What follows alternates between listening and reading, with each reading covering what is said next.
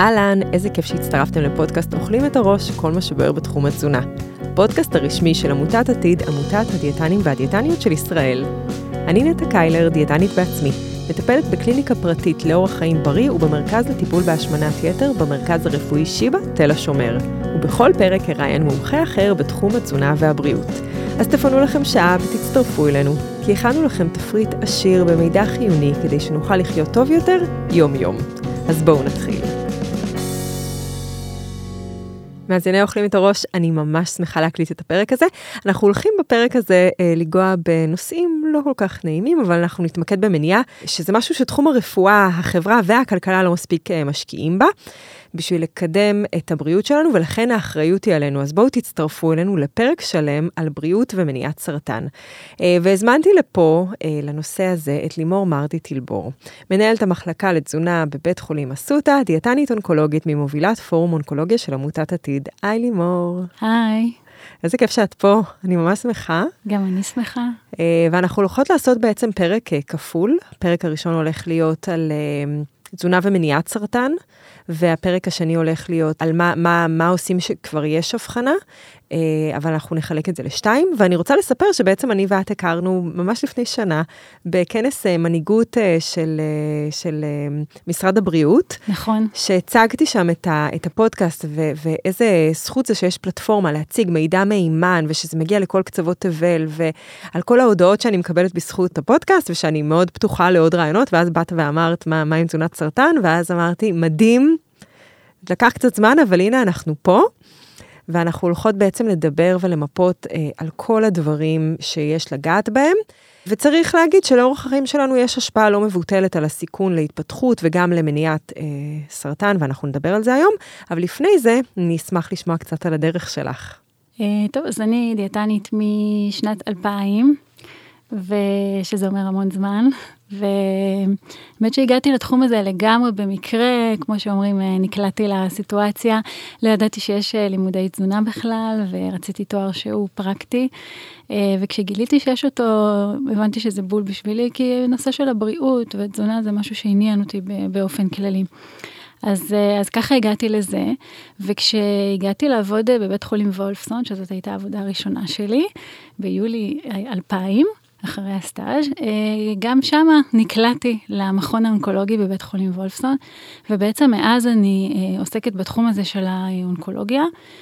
למדתי אותו הרבה לבד, אבל uh, מדי פעם היו ככה קצת כנסים בנושא, ועכשיו יש לנו פורום של דיאטניות, פורום ארצי של עמותת עתיד, של דיאטניות אונקולוגיות, ויש גם קורס שנתי לתזונה תזונה לחולים אונקולוגיים עבור הדיאטנים, אה, והתחום הזה הולך ומתפתח, ואנחנו גם כל הזמן אה, מבינים ומוכיחים לעצמנו כמה שהוא חשוב. לצערנו ולשמחתנו. אה, אני ככה אומרת כן. את זה מצד אחד לצערנו, כי זה באמת, המחלה נהיית יותר ויותר שכיחה ויותר סוגים ויותר חשיפה לגורמים מסכנים, ולשמחתנו, כי באמת לתזונה יש משמעות פה וכדאי שנהיה מודעים אליה. נכון.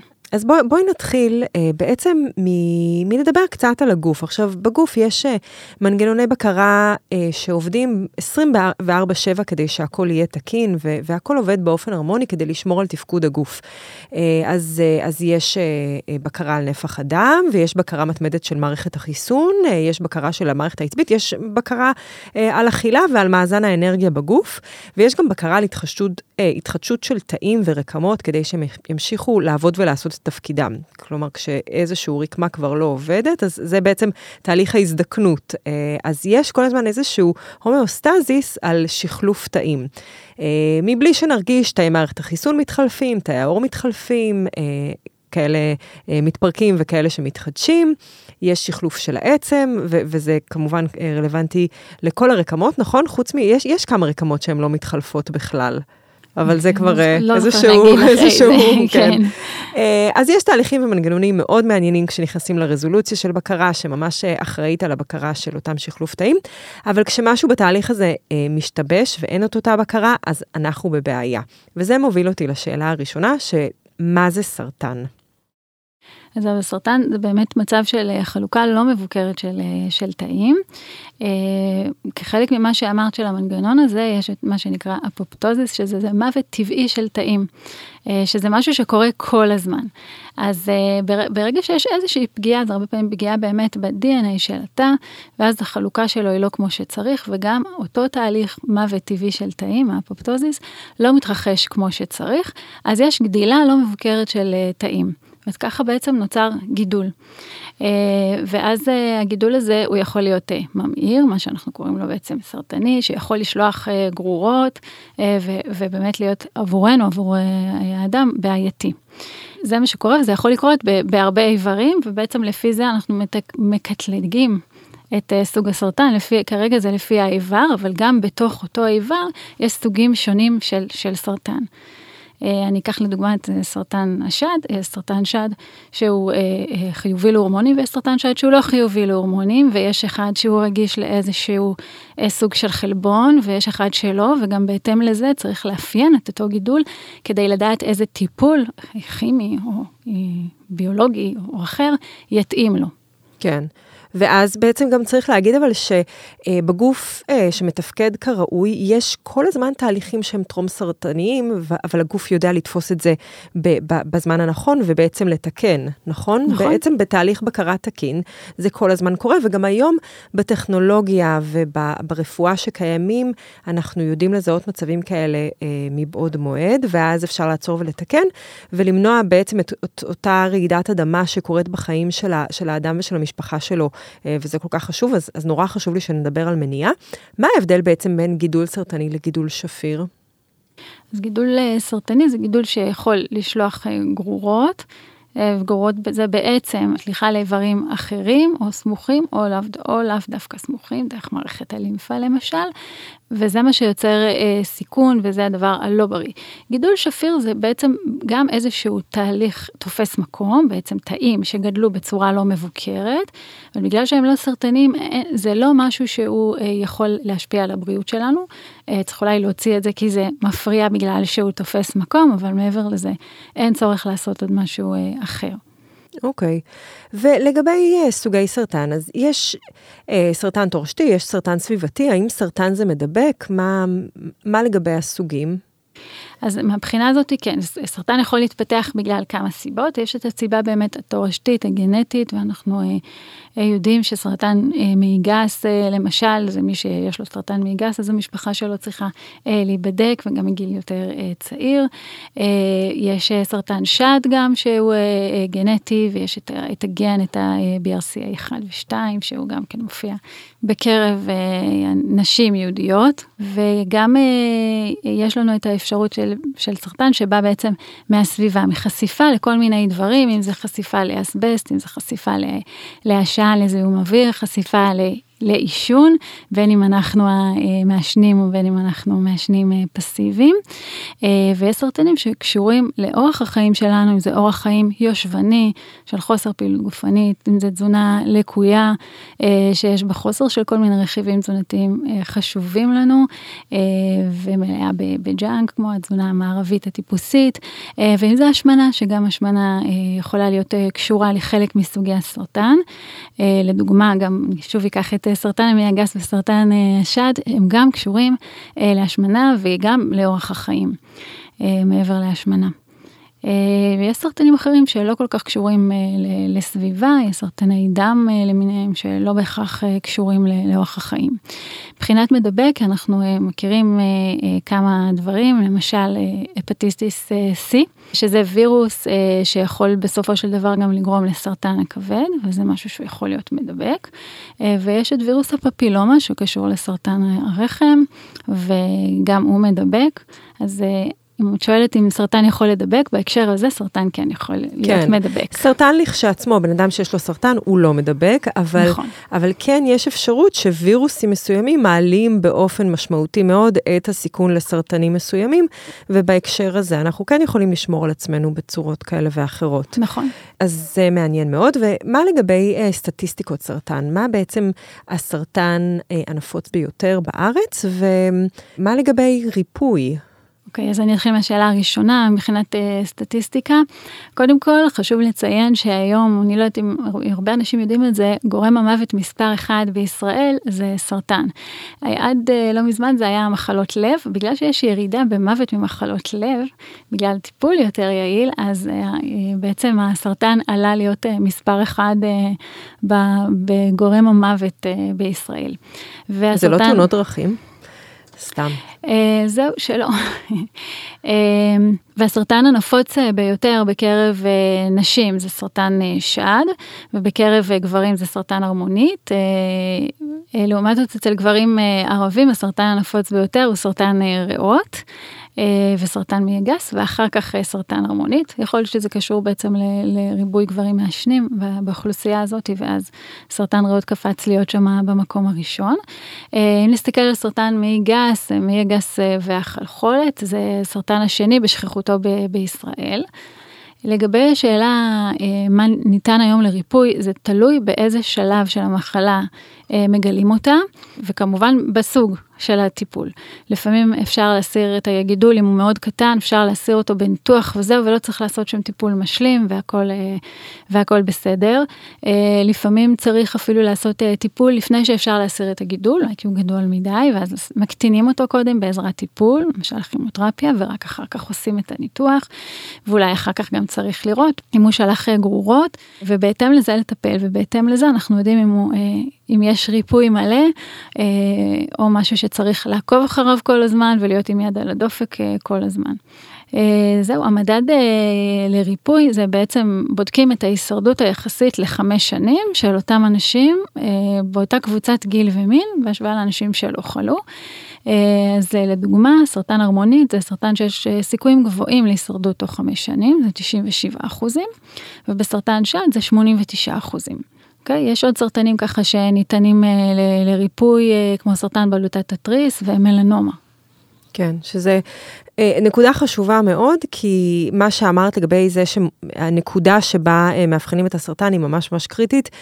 יש היום דרכים לאבחון מוקדם ולאיתור מוקדם, אה, ובגלל זה יש אה, חודש אוקטובר למודעות סרטן השד, שמעודדים את כולן אה, ללכת להיבדק, ובכלליות לכל אישה מעל גיל 30 כדאי להתחיל ללכת לדבר עם הרופא או הרופאה שלה לגבי מצבה, זה גם נורא תלוי בהיסטוריה, זה מאוד תלוי בבדיקות גנטיות, ו... לגבי uh, סרטן המעי הגס, אז זה קולונוסקופיה שגרתית, uh, החל מגיל 55, אלא אם כן יש איזושהי היסטוריה. נכון, אבל, אבל וגם זה... אה, דם סמוי, סמוי בדיקה כן, של דם סמוי. נכון, ו- וזה נורא נורא נורא חשוב, כי באמת המניעה של uh, טיפולים כימותרפיים וטיפולים ביולוגיים והקרנות, גם זה שומר על על איכות החיים של אותו מטופל, אז עדיף ללכת לעשות בדיקות אה, לכדי מניעה. נכון, עוד משהו לנשים זה גם נושא של בדיקות הפאפ. נכון, נכון, נכון. שהוא מאוד מאוד חשוב. כל שלוש שנים, כן. אלא אם כן אומרים אחרת, אה, ושוב, זו בדיקה כל כך קלה, וזה יכול ממש אה, לחסוך הרבה מאוד. אה, כשמדברים על אורח חיים ומדברים על הסיכוי לסרטן, אז, אז כל הזמן מזכירים את המילה קרצינוגני. מה, זה, מה, מה זאת המילה הזאת? מה הפירוש שלה? קרצינוגני זה בעצם אה, סרטני, אוקיי? זה, זה הקרצינומה, זה בעצם, זה השם של הסרטן, קרצינוגני זה, זה בעצם סרטני. אז אם יש איזשהו חומר שהוא יכול להיות אה, סרטני, אנחנו נקרא לו גם אה, במונח הלועזי אולי אה, קרצינוגני. אה, למשל, עשן סיגריות זה משהו שהוא קרצינוגני. הוא עלול לגרום לסרטן ריאות וגם גם אולי גם סרטנים אה, אחרים. יש גם חומרים בתזונה שלנו שהם אה, אה, קרצינוגנים, למשל בשר אדום ובשר מעובד שהם באים במגע עם עשן, אוקיי? שעושים על האש. החלק השרוף הזה, התאים של הבשר, אז קרוב לוודאי שהוא מכיל קרצינוגנים. כן. כי בעצם החומרים שיש בבשר שבאים במגע עם העשן של על האש או עם טמפרטורה גבוהה של בישול. בישול, אה, נוצרים בהם אה, בסופו של דבר חומרים קרצינוגנים שיש להם בעצם פוטנציאל להפוך לסרטניים בגוף שלנו. כלומר בכמות גדולה שלהם, יש איזושהי כן. ריאקציה בין העשן לבין אותו, אותם חלבונים שיש באותו מזון אולטרה מעובד או בשר אדום, ו, וככל שניחשף לזה יותר, זה מעלה לנו את הסיכון.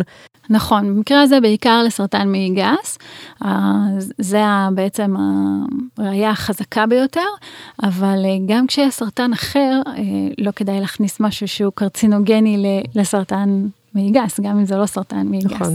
אז אנחנו בכל מקרה נעודד לתזונה שהיא דווקא תהיה יותר אנטי קרצינוגנית, אנטי סרטנית. אני אשאל אותך, אני אעשה לך את סשן של הקטע מומחה, ואני אשאל אותך לגבי כל מיני רכיבים ספציפיים, אז תתכונני. אוקיי. Okay. איך משקל גוף משפיע uh, על מניעת סרטן לטובה, לרעה? אז uh, פה גם השמנה אה, אנחנו מכירים את הקשר של השמנה עם סכרת, עם כל המחלות של ככה העולם המערבי, ואנחנו יודעים היום שיש גם קשר בין השמנה לסרטן, לא לכל סוגי הסרטן, היום מדברים על 13 סוגים של סרטן, אבל אני יכולה להגיד שכל כמה שנים פתאום יש אה, ככה עוד מחקר ש, שמוסיף עוד סוג של סרטן אה, לדבר הזה. בסופו של דבר, אה, כשיש השמנה בגוף, אז הרבה פעמים אה, יש בגוף אה, גם שינויים הורמונליים, גם רכיבים דלקתיים ש, שנעצרים בר, ברקמה. ברקמת השומן, גם עמידות לאינסולין, ובעצם יש פה איזושהי סביבה בתוך התא שהיא מעודדת מחלות והיא מעודדת גם סרטן. אוקיי? אני אתן דוגמה בהקשר של, אה, של סרטנים אה, הורמונליים, שרקמת שומן למשל, מגבירה חשיפה לאסטרוגן, נשים אחרי גיל מעבר שלא מייצרות אסטרוגן בשחלות שלהם, יש להם חשיפה לאסטרוגן מרקמת השומן, וככל שרקמת השומן גדולה יותר, הן חשופות יותר לאסטרוגן, ובעצם הסיכון שלהם לסרטן שד חיובי לאסטרוגן גבוה יותר. אין, אין בן אדם שאין לו איזשהו אחוז שומן בגוף, ו, ומעניין אותי מה, מה רמת ההשמנה, כלומר, האם זה מ-BMI ספציפי, כי יש היום גם אנשים שהם בעודף משקל והם בכושר יותר טוב מרוב האנשים.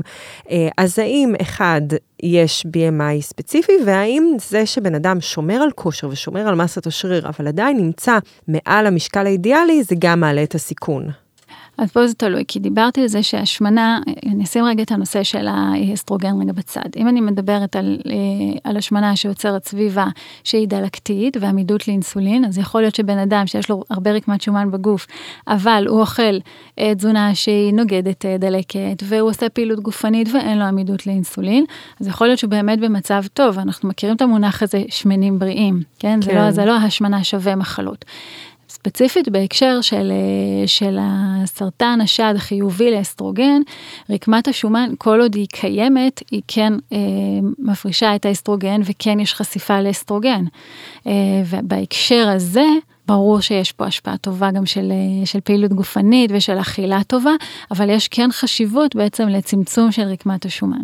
כן, שזה הסביבה, אותה סביבה דלקתית ש, שבעצם גורמת לכל התהליך הזה לקרות. נכון. אז בהקשר הספציפי הזה של האסטרוגן, כן צריך לצמצם, אבל בשאר, בשאר ההקשרים שה, שההשמנה גורמת לסרטן, בהחלט אפשר להגיד שגם אם יש אה, הרבה רקמת שומן, אם עושים פעילות גופנית, ואם אוכלים נוגדי חמצון ו- וחומרים שהם כן. נוגדי דלקת, שתכף אנחנו נדבר עליהם, אז בהחלט אנחנו יכולים אה, קצת אה, לרסן את אותה סביבה שאמרתי ברמת התא שהיא יותר מעודדת סרטן, אנחנו יכולים להפוך אותה להיות יותר נוגדת אה, התפתחות של סרטן. בהחלט. כן.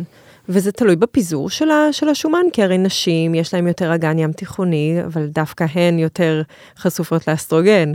נכון, אה, בהקשר, אה, בהקשר של האסטרוגן זה, זה לא הפיזור, בהקשר של הדברים האחרים אנחנו מכירים את, את הקשר בין ההשמנה הבטנית, הקרבה בעצם לרקמות, ה, לאיברים הפנימיים, סליחה, והקשר של זה עם העמידות לאינסולין וכולי, וגם פה באמת הקשר גם לסרטנים שונים. כן, בעצם אז אנחנו כמעט בכל דבר לדעתי אפשר לראות קשר ישיר וקשר עקיף. אה, והייתי רוצה שניכנס קצת לתוך ענייני אה, תזונה ואורח חיים כדי אה, להבין יותר את המשמעות. אז מה, מה ההשפעה של שתיית מים על מניעת סרטן? אז נתחיל באמת מהשתייה. Uh, בנושא של מים ושל שתייה יש מחקר יפה דווקא שנעשה בישראל uh, על ידי uh, דיאטנית uh, בשם יעל קרן, ויעל הראתה ששתייה של מים מסייעת להפחתת סיכון של סרטן שד, ויש כמה מנגנונים לדבר הזה, זה באמת מאוד מעניין. Uh, קודם כל, ברגע שאנחנו שותים יותר אז יש פחות עצירות, אז יש יותר uh, ריקון uh, של המעיים ותכולת המעיים, ובעצם אם יש, נוצרו איזה שהם חומרים שהם קרצינוגנים, אז הם מתפנים יותר מהר אה, מהגוף, דרך מערכת העיכול. יש גם השפעה על הפרשה של אה, אסטרוגן בצואה. אוקיי? זה בדומה דרך אגב גם לפעילות של סיבים תזונתיים, שגם הם עושים את זה, אה, ובעצם ככה גם מפחיתים את החשיפה לאסטרוגן. אוקיי, okay, אז, אז בעצם, בעצם זה שאנחנו שותים, בלי קשר אפילו לאסטרוגן, זה בעצם מונע ספי, חשיפה של דופן מערכת העיכול לחומרים שיכולים להיות בעייתיים, כן. אבל עצם זה ששותים מים גם בעצם שוטף החוצה חלק מהאסטרוגן שעשוי להיות קרצינוגני. נכון. שזה, שזה מדהים, עוד uh, סיבה לשתות מים. Uh, ואם אנחנו עוברות לפעילות גופנית, האם פה יש קשר ישיר או קשר עקיף? יש גם וגם, אה, בוא נתחיל מזה שקודם כל חוסר פעילות גופנית, יושבנות, אה, זה כבר משהו שהוא גורם סיכון לסרטן.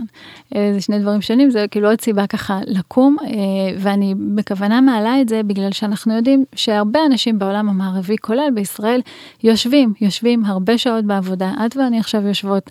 כמה שעות ביחד. אנחנו הרבה הרבה בישיבה, ובעיניי זה אחת הרעות החולות של העולם המערבי. אה, יש הרבה הרבה מחקרים על פעילות גופנית אה, וסרטן, גם בהקשר של מניעה. אה, ואנחנו פה מדברים כרגע על מניעה, אז אני אדבר על זה. הסרטן שהכי מושפע זה סרטן מעי הגס, מפתיע. זה באמת סרטן שאני מזכירה אותו פה הרבה, בגלל שהוא באמת אחד המושפעים ביותר מאורח החיים. אה, וגם באמת מפעילות גופנית. גם סרטן שד וסרטן הרמונית וסרטני ריאה ולבלב, יש אה, מחקרים עליהם, יש גם כמה מחקרים לסרטן רירית הרחם, יכול להיות שזה גם קשור לאזור של הישיבה, ואם אנחנו ככה פחות יושבים ויותר פעילים, אז אולי יש פה איזשהו משהו.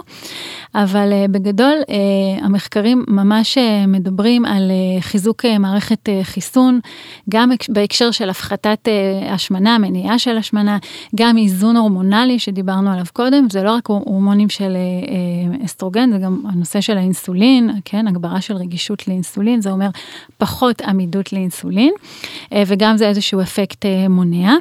היום יש גם ממש מחקרים שמדברים על זה, על, על פעילות של, על פעילות גופנית בזמן המחלה עצמה, כמה היא חשובה, ואנחנו עכשיו מדברים כרגע כן. על המניעה, אז אם מישהו ככה עוד רוצה לשכנע את עצמו וצריך עוד סיבה ועוד מוטיבציה לעשות פעילות גופנית, אז הנה, אז כן. זה זה.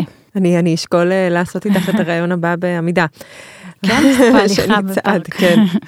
אמ, מה, מה לגבי סטרס והקשר של, אה, של סרטן, שזו, שזו שאלה קשה, כי סטרס זה משהו שאי אה, אפשר בהכרח למדוד, כלומר איך מודדים סטרס, סטרס זה חוויה מאוד אה, סובייקטיבית. אה, אז מה, מה הקשר בין אורח חיים שהוא מלא בסטרס, שזה האורח חיים שלנו, אה, ו, וסרטן, כשזה, כשאני כבר אומרת שעם הסעיף הקודם, פעילות גופנית מאוד מורידה סטרס, אז... אה, נכון. פעילות גופנית מורידה סטרס, ואנחנו יודעים שיש הרבה דברים שתורמים לסטרס, כמו גם חוסר שינה וכולי, וזה משפיע הורמונלית על הגוף.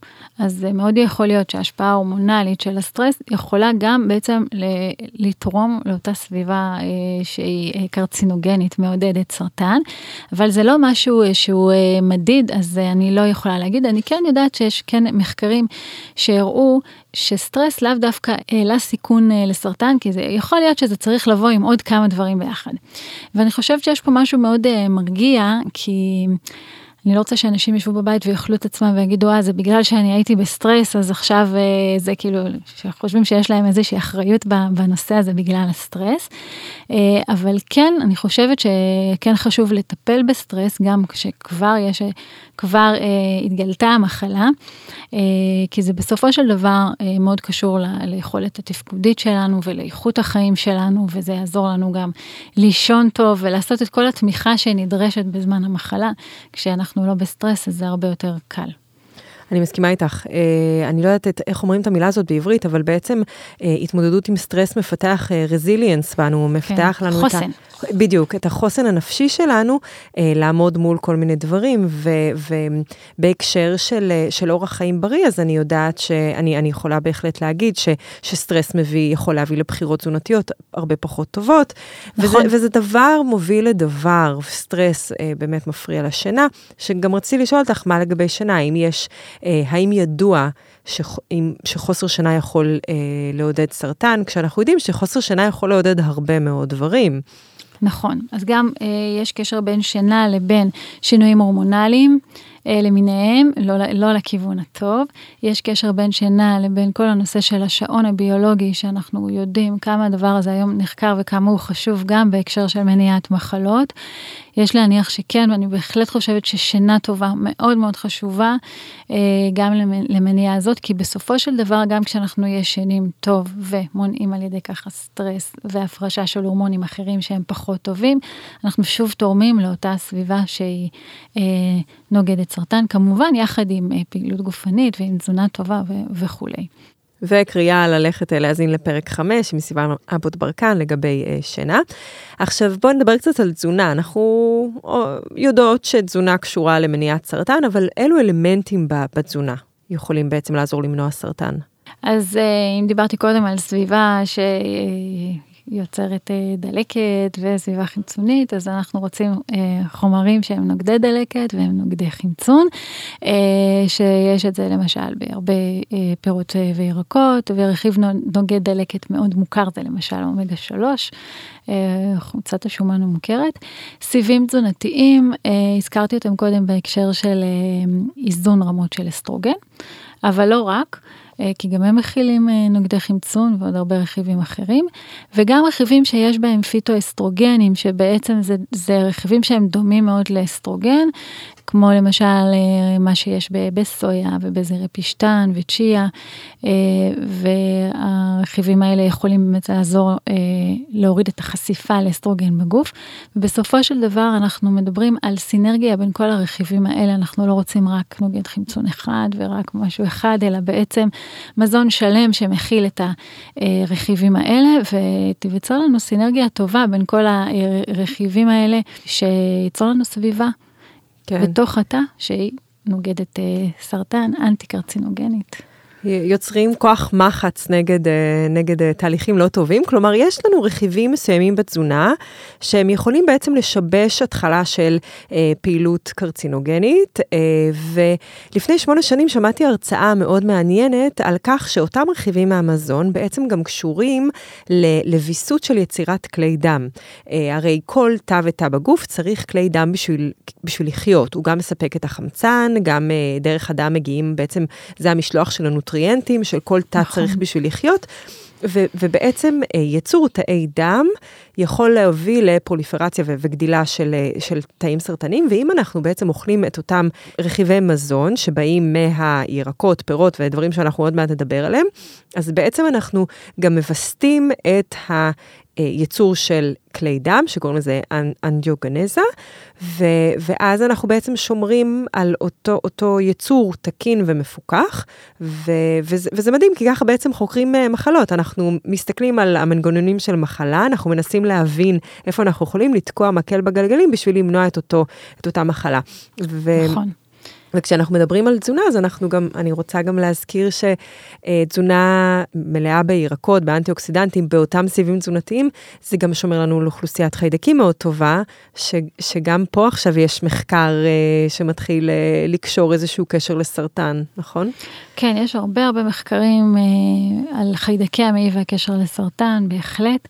אז גם פה אנחנו יודעים שהתזונה הזאת, עם הסיבים, עם הירקות, היא בעצם יוצרת uh, אוכלוסיית מעיים ידידותית וטובה לנו.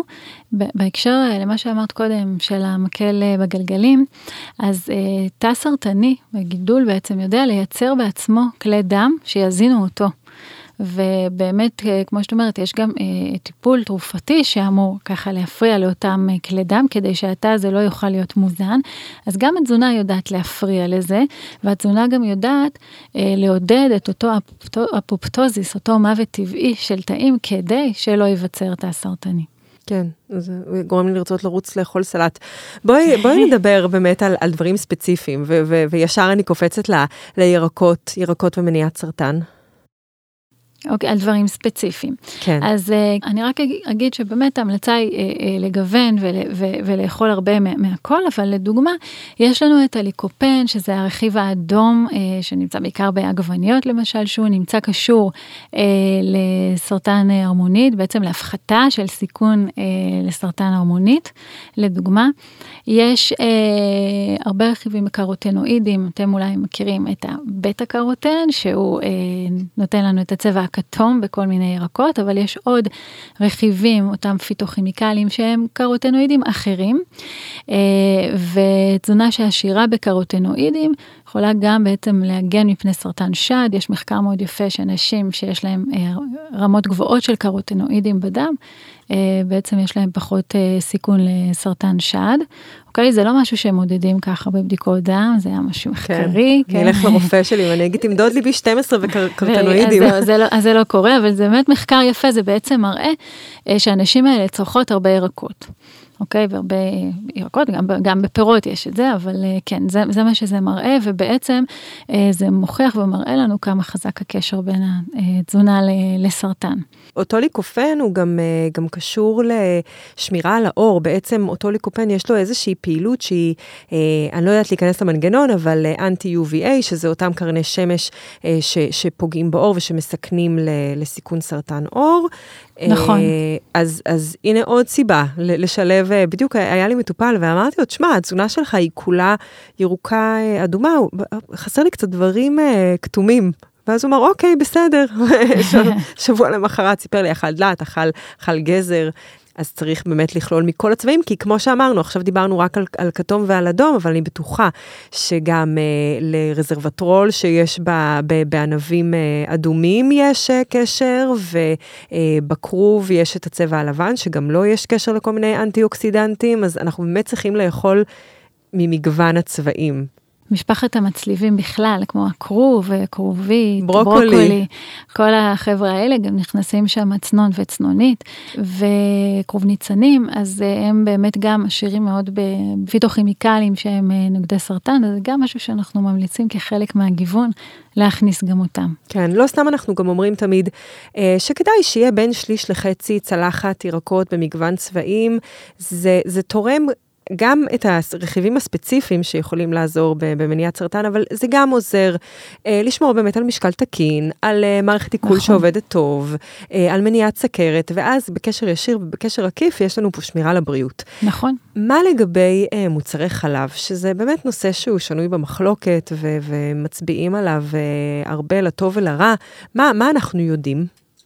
וואו, זה נושא שאנחנו יכולות לעשות עליו אה, אה, פודקאסט נפרד, אבל אני אגיד בקצרה, שבניגוד למה שחושבים, אנחנו הרי מדברים, התזונה שלנו זו תזונה שמבוססת מחקר, מבוססת ראיות, והמחקרים אה, מראים אה, שחוקרים מוצרי חלב בהקשר של סרטן, ניתן דוגמה, גם סרטן מי גס, שוב הכוכב שלנו, יש קשר הפוך בין צריכה של מוצרי חלב לסרטן מי גס, זאת אומרת ש, שמוצרי חלב תורמים למניעה של סרטן מי גס, ואני לא מתבלבלת. אה, ויש גם אה, מחקרים כאלה בהקשר של סרטן שד. אני כן יכולה להגיד שיש מחקרים גם שלא מראים קשר, או שלפעמים כן מראים איזשהו קשר ישר, למשל עם סרטן הרמונית יש איזשהו, אה, יש מחקרים שמראים שיש קשר חלש בין צריכה של מוצרי חלב לבין סרטן הרמונית, למשל, אה, ויש מחקרים שמראים שאין קשר בכלל. עכשיו, מה הבעיה עם כל הדבר הזה? שמוצרי חלב זה, זה לא מוצר אחד. אם בן אדם אוכל מוצרי חלב, ואוכל גבינה צהובה וגבינות שמנות, זה לא כמו בן אדם שאוכל יוגורט וגבינה רזה. איך אפשר בכלל לקחת את, את, את הדברים האלה, את היוגורט ואת הגבינה הצהובה, ולקחת אותם ולשים אותם תחת קטגוריה אחת? זה שני דברים שונים לגמרי. אה, אז כשכן יש מחקרים שבאים ו- ומפרקים את זה לגורמים, כן, לחלב ולמוצרי חלב, לגבינה וליוגורט, אני יכולה להגיד שמוצרי חלב רזים, לא מראים קשר בין אה, צריכה שלהם לסרטן, ולפעמים אפילו קשר הפוך, כלומר מניעה, כמו סרטן מיגס וסרטן שד, והרבה פעמים מוצרי חלב שמנים יכולים כן להראות איזשהו קשר, ואם יש קשר, הוא קשר חלש, זה, זה גם משהו שמעניין להגיד. והשאלה של אסטרוגן בחלב, אם יש אסטרוגן בחלב, בגלל שזה פרות שהן בהיריון, אז uh, יש שאלה מאוד גדולה, האם אסטרוגן ממוצרי החלב בכלל נספג בגוף האדם. ורוב הסיכויים שהוא לא נספג, אה, זאת אומרת שזה לא מגביר לנו את החשיפה לאסטרוגן, ואם מישהו רוצה להיות יותר בטוח, אז מוצרי חלב מוצסים, כגון יוגורט, אה, הם בכלל מפרקים את האסטרוגן, ואז שם בכלל זה בטוח. כלומר, אה, במילים אחרות, אם אני אקח את היוגורט, כמו שאמרתי כאן, אני אעשה מחקרים על יוגורט ועל סרטן, אני לא אמצא קשר בטוח. על מוצרי חלב רזים גם כמה שאני יודעת אין קשר, מחקרים מראים שאין קשר. אם יש קשר, אז אם כבר מוצרי חלב אה, שהם יותר שמנים, ויכול להיות שמשהו בש, בסוג השומן של החלב גורם לזה, אבל שוב, בגדול, אין שום אה, איגוד לחקר סרטן שממליץ להימנע ממוצרי חלב. כן, כמניעה. נכון, בסוף זה, זה, זה מוצר, אני אישית אוהבת, אה, יש בו סידן, יש בו חלבון, הוא זמין לכל, הוא זמין בכל מקום, בארץ לפחות, ו, ובמחיר שווה לכל כיס. וצריך להגיד שעל הגבינות השמנות, אז אם אנחנו כבר מדברים על, על דיאטה ים תיכונית, אז הרבה מאוד גבינות שמנות, זה הרבה מאוד שומן רווי, ש, שיכול, שהוא גם ככה לא מומלץ. אה, נכון. ביום-יום. ובתזונה ים תיכונית דווקא כן מדברים על יוגורט. בכלליות על דברים אה, מוצסים. נכון, ובכלל אצלנו בארץ יש הרבה מוצרי חלב שהם רזים, ויש לנו יוגורטים במגוון צורות וטעמים, ויש לנו גם את, באמת את היוגורטים העשירים בחלבון, ש, שעבורנו זה באמת מצוין, זה באמת אה, משהו טוב להכניס לתזונה. כן, אני כן אגיד שבהקשר של מוצרי חלב, אני ממליצה על מוצרי חלב, ואת בטח גם, אה, שהם כמה שפחות מעובדים, עם כמה שפחות סוכר מוסף וחומרים מוספים, כלומר, לשמור על מוצר החלב תמים כמו שהוא, ולא אולטרה מעובד. נכון, בהחלט. אה, מה לגבי טופו ו- ומניעת סרטן, שזה...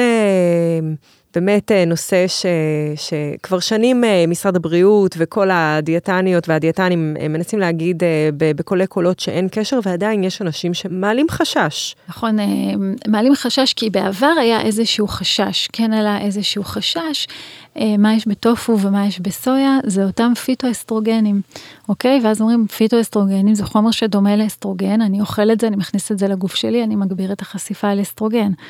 אבל בעצם מה שאנחנו יודעים היום, שהרבה פעמים הפיטואסטרוגן מתחרה עם האסטרוגן האמיתי, ואני בעצם ככה מקטינה את החשיפה לאסטרוגן בעזרת אותו פיטואסטרוגן, והפעילות של הפיטואסטרוגן היא לא דומה לפעילות של אה, אסטרוגן, אותו אסטרוגן מסוכן.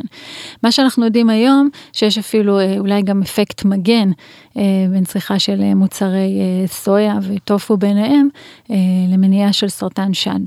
אוקיי, okay, אז בעצם אין חשש לצרוך, כמו כל לא. דבר, אה, אנחנו כן מדברים על גיוון ולא לצרוך רק ורק ורק.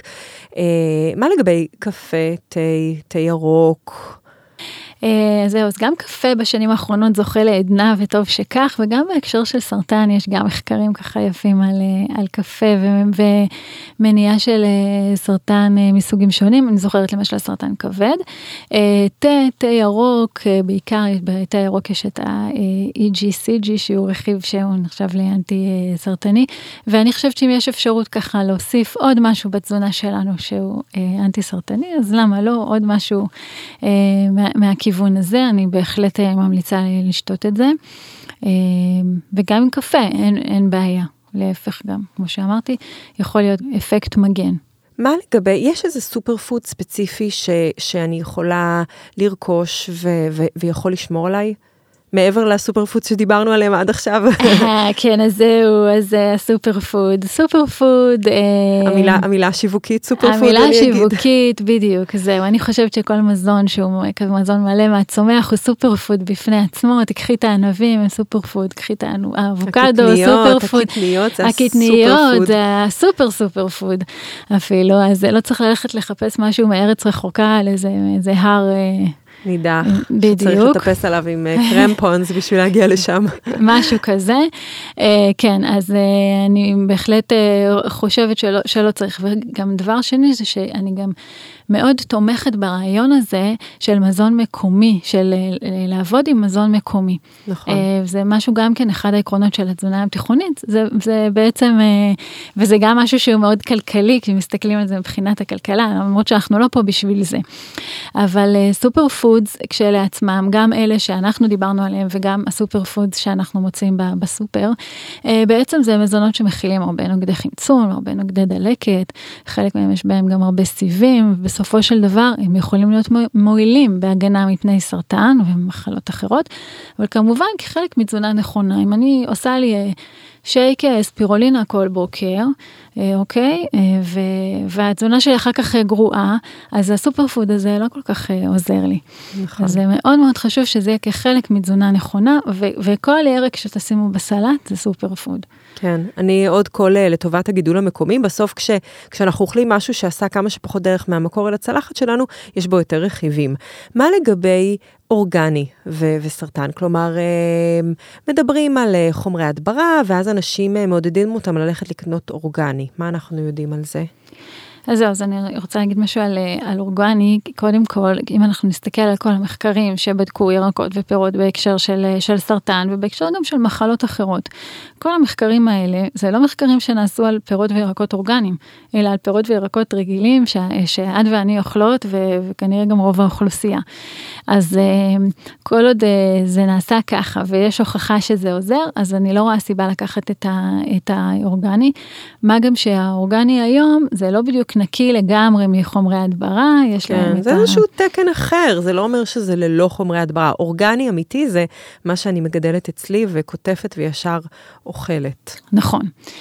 כן חשוב לציין אבל שכמובן שהחומרי הדברה זה לא הדבר זה לא דבר אה, בריא יש פיקוח בארץ על חומרי הדברה ובכל זאת ההמלצה היא כן לשטוף היטב את הירקות והפירות תחת מים זורמים משהו שכן לא לא כדאי אה, לפספס את זה.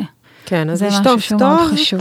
אבל זה לאו דווקא אומר שאני צריכה להוציא את, ה, את, את, את, את השכר שלי על, על, על ירקות אורגניים, ש, ש, שהם באמת עולים הרבה יותר בסופר. נכון, אז, נכון. אז חשוב להגיד. אז, אז אין סיבה. הייתי אה, משקיעה את הכסף הזה באמת בלקנות, אה, לצערנו, כן, הפירות היום אה, יקרים, בלקנות חומרי גלם טובים ואיכותיים, אבל הם לא חייבים להיות באמת אורגניים. מה לגבי אלכוהול וסרטן? מה לגבי אלכוהול וסרטן הזה? אולי זה משהו שאולי יחדש אה, לחלק מהאנשים. יש קשר בין צריכה של אלכוהול לשמונה סוגים של סרטן, זה מה שמצאו עד כה. כל האזורים של אזור הפה, איפה שהאלכוהול באמת מג... בא במגע, אה, זה פה, לא הגרון, ושת. גם הקיבה, גם סרטן מעי גס, גם הכבד כמובן, וגם סרטן שד. זה משהו שצריך לקחת אותו בחשבון ויש גם איזשהו אפקט כזה של אה, שככל ששותים יותר אז אה, הסיכון גבוה יותר. יש משהו בפירוק של האלכוהול, יש איזשהו חומר שנוצר שם, אצטלדהיד, שהוא חומר שהוא יכול בעצם בסופו של דבר לעשות, לגרום לשינויים על גבי ה-DNA של התאים, וזה בסופו של דבר יכול ליצור תא שהוא סרטני. אמ, אם אנחנו נדבר על אלכוהול יחד עם עישון, אז למי שמעשן שתי חפיסות של סיגריות, אז הסיכון אה, למחלות האלה עולה פי ארבע. וההמלצה היא לא לעבור אה, כמות של אה, מנה, מנה של אה, אלכוהול ביום.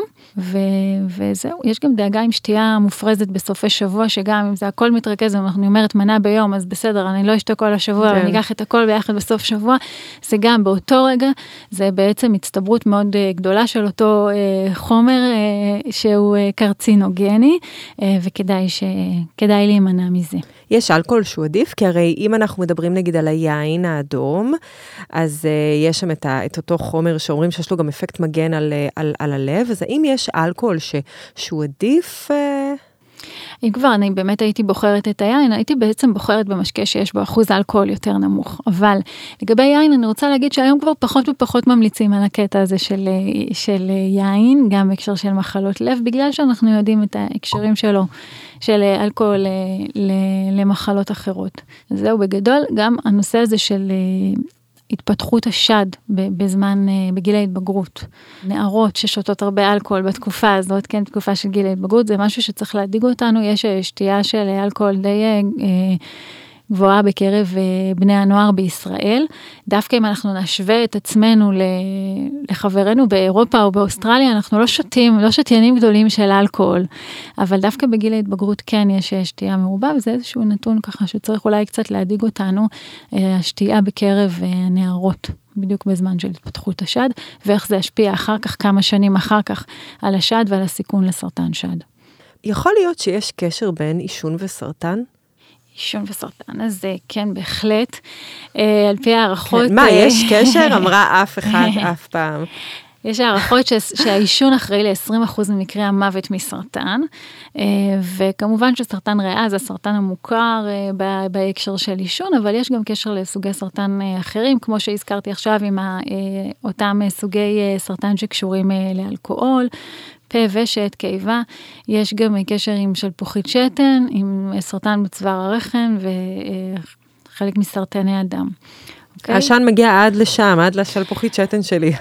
מתברר שיש, שהוא איכשהו משפיע, כן. בהחלט, כן, ממש ככה. אז כמו שאמרתי, גם עישון ואלכוהול, הוא מגביר עוד יותר סיכון לסרטנים שונים, ויש ממש ככה מראים את זה, למשל, מי ששותה ארבע, ארבעה משקאות אלכוהולים ביום, מעלה את הסיכון פי תשע לסרטן הפה והלוע, מי שמעשן שתי חפיסות סיגריות, מעלה את הסיכון פי ארבע, לעומת מי שלא מעשן. מי שגם מעשן וגם שותה, מעלה את הסיכון פי שלושים ושמונה. 8, הנה דוגמה לסינרגיה של שני רכיבים, כן. אבל לכיוון ההפוך. אה, צריך גם לחשוב על העישון הפסיבי. אה, שהוא גם אה, נכנס פה, ואנחנו צריכים גם מזה להיזהר וכמה שיותר להימנע. כן, שזה קטע, כי זה דווקא צמד חמד עישון וסיגריות. תודה לאלה שיש חוק שכבר לא מעשנים במקומות סגורים, פתאום זה נראה לי הזוי שפעם עישנו במקומות סגורים. נכון, את רואה סרטים של פעם, ישנים, מעשנים כן, במטוס ובמשרדים. וואי, וזה פשוט היה, זה היה הסטנדרט, זה אז מאוד משמח אותי, שזה כבר לא קיים. מה לגבי אה, השפעות של דיאטות שונות על מניעת סרטן? כלומר, אנחנו בדיאטה הים תיכוני, ו- ו- וזה תמיד מאוד משמח, אבל היום יש גם קטוגני וצום לסירוגין, ויש טבעונות וצמחונות, ויש המון דרכים בעצם לאכול, ויש המון דרכים לאכול בריא. אבל מה הקשר לגבי אה, מניעת סרטן? אמ, אז ככה, אז קודם כל באמת אנחנו מעדיפים איזשהו אה, דפוס תזונה ולא רק ללכת על רכיב כזה או אחר, כמו שהסכמנו מקודם. בגדול ההמלצות של הרבה ארגונים למניעת סרטן מדברים על ככה כמה עקרונות, ואחר כך אנחנו נראה איך זה משתלב עם, עם הדיאטות האלה שהזכרת.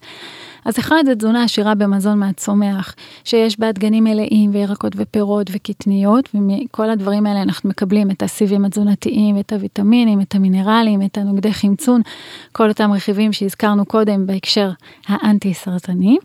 אה, שתיים זה הימנעות ממזון מעובד שהוא עשיר בסוכר ומלח ושומן טראנס. אה, הימנעות גם משתייה מתוקה, הימנעות מבשר מעובד והפחתה של בשר אדום, באמת אגיד שההמלצה היא להימנע לגמרי מבשר מעובד, ולא להימנע לגמרי מבשר אדום, אלא להפחית אותו. כן. להפחית את האלכוהול. אם אפשר, אז להעניק, כי הנקה אה, מסייעת למניעה של סרטן שד. אה, עוד סעיף שמציינים בהרבה איגודים, זה לא לקחת תוספים למניעה, אנחנו תכף אה, וואי, נגיע לזה. יש לי הרבה שאלות על זה. כן, ולשמור על משקל גוף תקין ולעשות פעילות גופנית. עכשיו, אני אקח את כל זה, ואני אראה למשל שתזונה ים תיכונית עומדת פה ומתאימה על ההמלצות האלה. ובאמת אם אני אסתכל על זה שתזונה, יש מחקרים רבים וטובים אה, של תזונה ים תיכונית בהקשר של מניעת סרטן, יש מחקר שנקרא אפיק, מחקר מאוד מאוד גדול, אפשר לקרוא עליו בגוגל, אה, והוא נעשה בכמה מרכזים באירופה ומראה באמת לאורך שנים בעצם שאנשים ששמרו על דפוס תזונה כזה, תזונה ים תיכונית, ככל שנצמדו לתזונה הזאת, יש הפחתה בסיכון לסוגים שונים של סרטן, בראשם סרטן מעי גס, אבל גם סרטן שד, סרטן הרמונית, אה, סרטן סרטן כבד ועוד סוגים של סרטן. אני אקח את דיאטת הדש למשל, שזו דיאטה שהיא פותחה בעצם למניעה של אה, אה, לחץ דם, דם גבוה. אני רוצה להבדיל בין אה, דיאטה שמפורסמת לירידה במשקל שקוראים לה דיאטת דש, לבין נכון. עקרונות של תזונת דש, שזה שני דברים שהם שונים לגמרי, אנחנו מדברים עכשיו על הפחתת לחץ דם. נכון, שזו תזונה שגם יש בה הרבה ירקות ופירות, יש בה באמת אה, דגש קצת על להוריד מלח, ויש שם גם אה, מוצרי חלב, מאוד מאוד דומה ל, ל, בעצם לתזונה הים תיכונית, רק שבתזונה הים תיכונית שמים גם דגש על סוג אה, שומן ועל דגים, ובדש פחות מתייחסים להרכב השומן, אבל גם דיאטת דש, העקרונות שלה, עומדות מאוד בהמלצות האלה שהזכרתי קודם למניעת סרטן. אם אני אקח את התזונה הצמחונית ואת התזונה הטבעונית, כשהם תזונה באמת שזה תזונה טובה, לא אה, במבה וביסלי, אלא באמת ירקות ופירות כן. וקטניות כמקור לחלבון במקום הבשר, או במקום החלב לטבעונים. אז כשתזונה הצמחונית היא טובה והטבעונית היא טובה ואיכותית, הם בהחלט מכילים את כל המזונות המומלצים. אה, סתם משהו קטן מעניין בהקשר של מוצרי חלב. יש את uh, קהילת האדבנטיסטים בארצות הברית, שרבים מהם צמחונים וטבעונים, והרבה פעמים עושים עליהם מחקרים לאורך שנים כדי לראות uh, ירידה במחלות שונות. אני מסתכלת על סרטן כי זה, זה מה שמעניין אותי. ואז כשמסתכלים, ומסתכלים על סרטנים של מערכת עיכול, אז אנחנו רואים שדווקא בקרב הצמחונים לעומת הטבעונים, יש ירידה יותר בסיכון לסרטנים כאלה, בגלל שאין להם את מוצרי החלב, ומוצרי חלב זה אפקט מגן. אה, עוד כל לכיוון כן, אה, מוצרי חלב. זה קטע, נכון, כן. אבל בגדול אם אנחנו נסתכל, אז באמת יש אה, הפחתה בסוגים שונים של סרטן בקרב צמחונים וטבעונים. זה לפי המחקרים על אותם אדבנטיסטים. את שאלת גם לגבי פלאו וקטוגנית, אז אנחנו נגיד שבעצם דווקא שמה, זו תזונה ש... שניהם בעצם, אין בהם הרבה פחמימות הרבה פעמים, ואז אנחנו יכולים להיות עם פחות אה, סיבים תזונתיים למשל. ולפספס את הקטע של, אה, כן. של כל האפקט המגן של הסיבים התזונתיים. ויותר בשר אדום. יותר בשר אדום, ובדיוק יכול להיות שם שוב את אותם חומרים קרצינוגנים מהבשר האדום, כי גם שוב תלוי כמה הם אוכלים שם. אז אה, אנחנו צריכים קצת להיזהר מזה ובאמת לעשות איזושהי התאמה אישית. כן אני יכולה להגיד, ואולי גם חשוב להגיד, שדיאטה קטוגנית נקשרת עם ירידה בסיכון לסרטן מוח, לגליובלסטומות. יש מחקרים יפים על דיאטה קטוגנית וגם על צום לסירוגין, אה, בהקשר של אה, מניעת סרטן בכלל, אה, כי זה שני מצבים שבעצם יוצרים קטונים בגוף כמקור אנרגיה, במקום שסוכר יהיה מקור אנרגיה, אז יש לנו את הקטונים, ויש בעצם מחקרים יפים בהקשר גם של טיפול אנטי סרטני וגם של מניעה. זה בעצם יכול להפוך את תאי הגידול להיות רגישים יותר לכימותרפיה ואת התאים הבריאים להיות עמידים יותר בפני הטיפול. אה, זה יוצר לנו יותר יעילות יותר גבוהה של הטיפול ופחות הופעות לוואי, זה נשמע ממש ממש מבטיח. זה מחקרים, אה, האמת שיש לא מעט כאלה בשנים האחרונות, אבל זה עדיין בגדר מחקר, אנחנו צריכים להגיד פה לאוכלוסייה ככה הכללית, שלא כל מה שעכשיו יוצא מחקר, ואנחנו גם רואים את זה הרבה פעמים בעיתונות, יוצא איזה מחקר וכולם כבר הולכים ומיישמים אותו, אבל רגע, זה שיצא מחקר זה לא אומר שכבר צריך ליישם. אה, אנחנו מכירים את זה שצריך לעשות עוד מחקרים וצריך לבדוק את זה עוד, זה עדיין לא כן. לא נמצא באיזשהו פרוטוקול של טיפול, אבל יכול להיות שמתישהו זה יהיה חלק מהעתיד, אה, חלק מהטיפול בסרטן.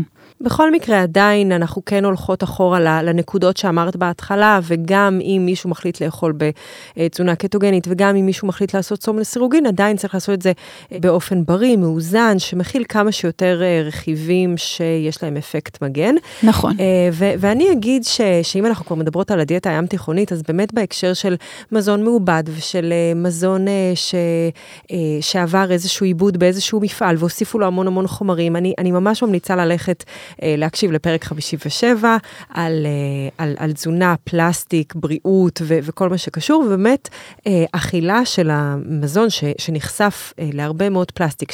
חתיכות מיקרופלסטיק נכנס פנימה, יש לו את אותו אפקט של שיבוש אנדוקריני, שהוא גם יכול להיות אה, לרעתנו בהקשר של, של בריאות ומניעת סרטן. נכון. אז, אה, אז אם אנחנו מדברים על, על דיאטה ים תיכונית, אז אנחנו מדברים באמת על מזון לא, לא מעובד, וזה רלוונטי גם לקטוגני, גם לטבעוני, גם לצמחוני.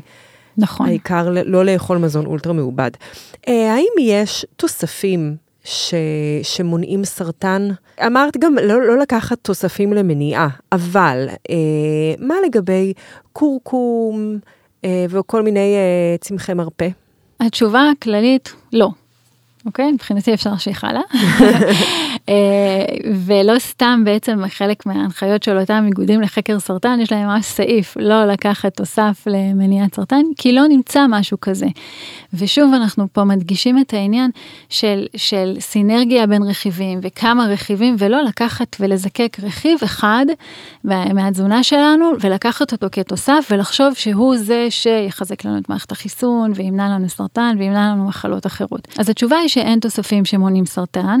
את דיברת על קורקום, קורקום עצמו והרבה תבלינים אחרים הם אנטי אוקסידנטים חזקים, הם אה, יכולים להיות גם נוגדי דלקת, קורקום עצמו באמת נוגד דלקת חזק, אז בהחלט אפשר להשתמש בו באוכל ולא צריך לקחת את זה כתוסף. אה, דווקא יש מחקרים שמראים לכאן או לכאן, אבל אה, גם מחקרים שמראים שזה יכול להיות גם בעייתי. בכלל, גם בזמן טיפול זה יכול להיות בעייתי. אולי אפילו להפריע לטיפול, וגם זה, אין שום הוכחה שמי שלקח את התוספים האלה, יהיה לו פחות סרטן. אז, ויש כן הוכחה שמי שאוכל תזונה ים תיכונית, יהיה לו פחות סרטן. כן, אז, אז בואו נאמץ את זה. זה, זה בעצם אותה food first approach, ש, ש, שאני אלך על כמה, ש, כמה שיותר דברים לא מעובדים, אה, ו, נכון. ובסוף תוסף זה, זה מוצר מעובד, על אף אה, ש, שהוא קיים בטבע. אה, נכון, תאכלו סלט כל יום עם שמן כן. זית, זה הרבה יותר מוכח כאנטי סרטני, מאשר אה, לקחת איזה סופר פוד או, או תוסף כזה או אחר. הכנתי היום מוקפץ עם אה, מלא קורקום. אה, סוכר. האם סוכר מעודד סרטן?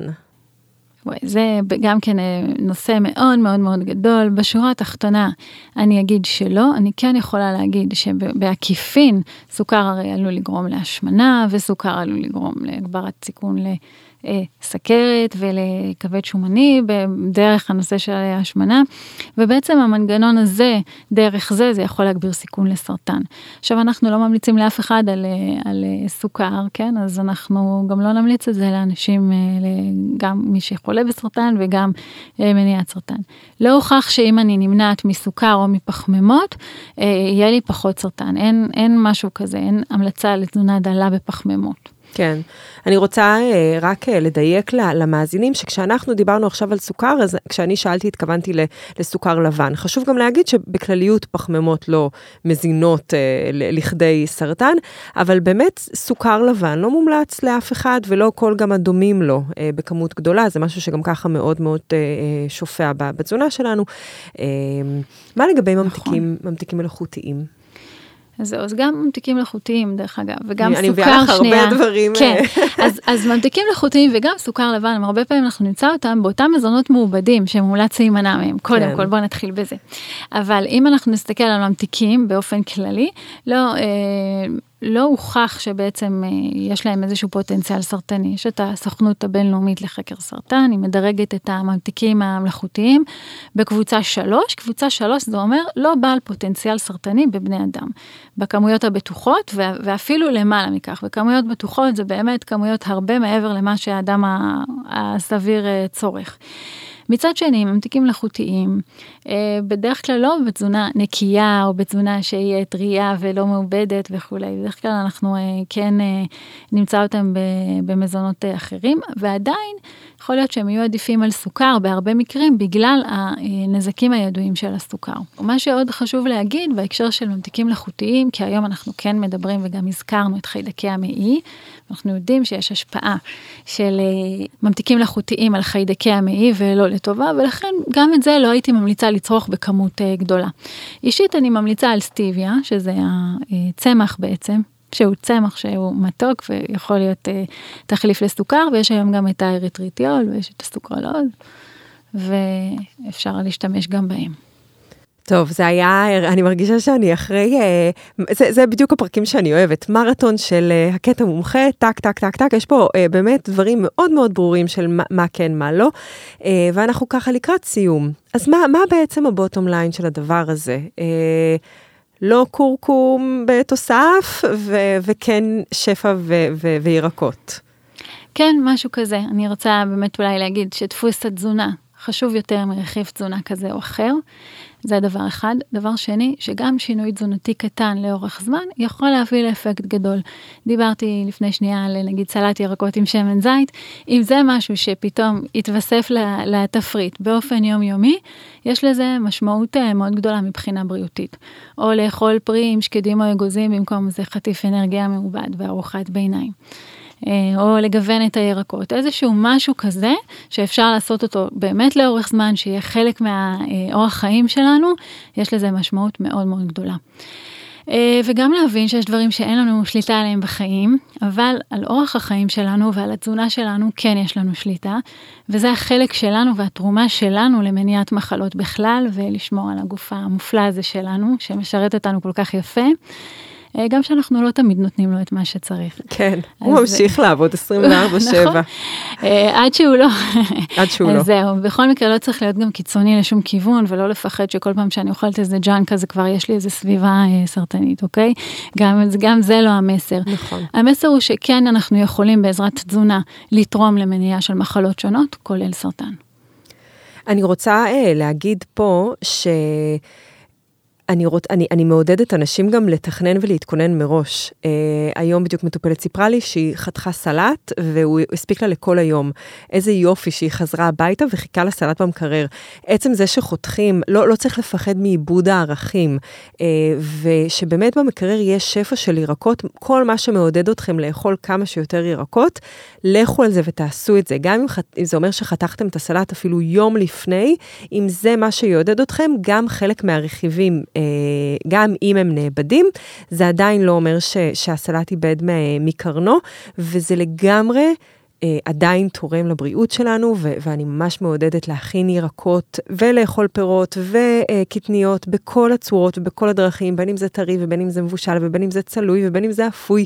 והעיקר שכשאתם פותחים את המקרר, זה הדבר הראשון ש- ש- שתראו, ואני אגלה סוד קטן שבסוף מתרגלים לזה, אנשים שעוברים איתי תהליך הרבה זמן, פתאום הם אומרים כזה, לא יודעת, לא היה לי ירקות בצהריים וזה היה לי ממש חסר.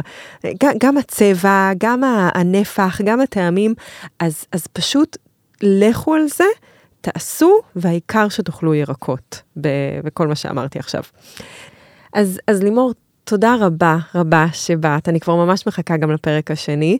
Uh, אני ממליצה לשמוע את הפרק הזה עוד פעם, כי אני בטוחה שכל פעם uh, מי שמאזין uh, יבין עוד ועוד דברים ויקח עוד איזשהו טיפ, אז שוב ממש ממש תודה. בשמחה רבה. ולכם מאזינים יקרים, אני מקווה שנתנו לכם עוד סיבה לחיות בריא, לאכול מגוון, לדבוק ביתה הים תיכונית שהיא דיאטת הבית שלנו, ולשמור על עצמכם ועל הבריאות שלכם. אז תודה שהייתם איתנו, תשתפו כמובן, ואנחנו נשתמע בפרק הבא. לרשימת דיאטנים מורשים מטעם משרד הבריאות אנחנו ממליצים לחפש בגוגל דיאטנים בעלי תעודת מקצוע, וחשוב להגיד שהמידע בפודקאסט הוא כללי ואינו מחליף ייעוץ רפואי.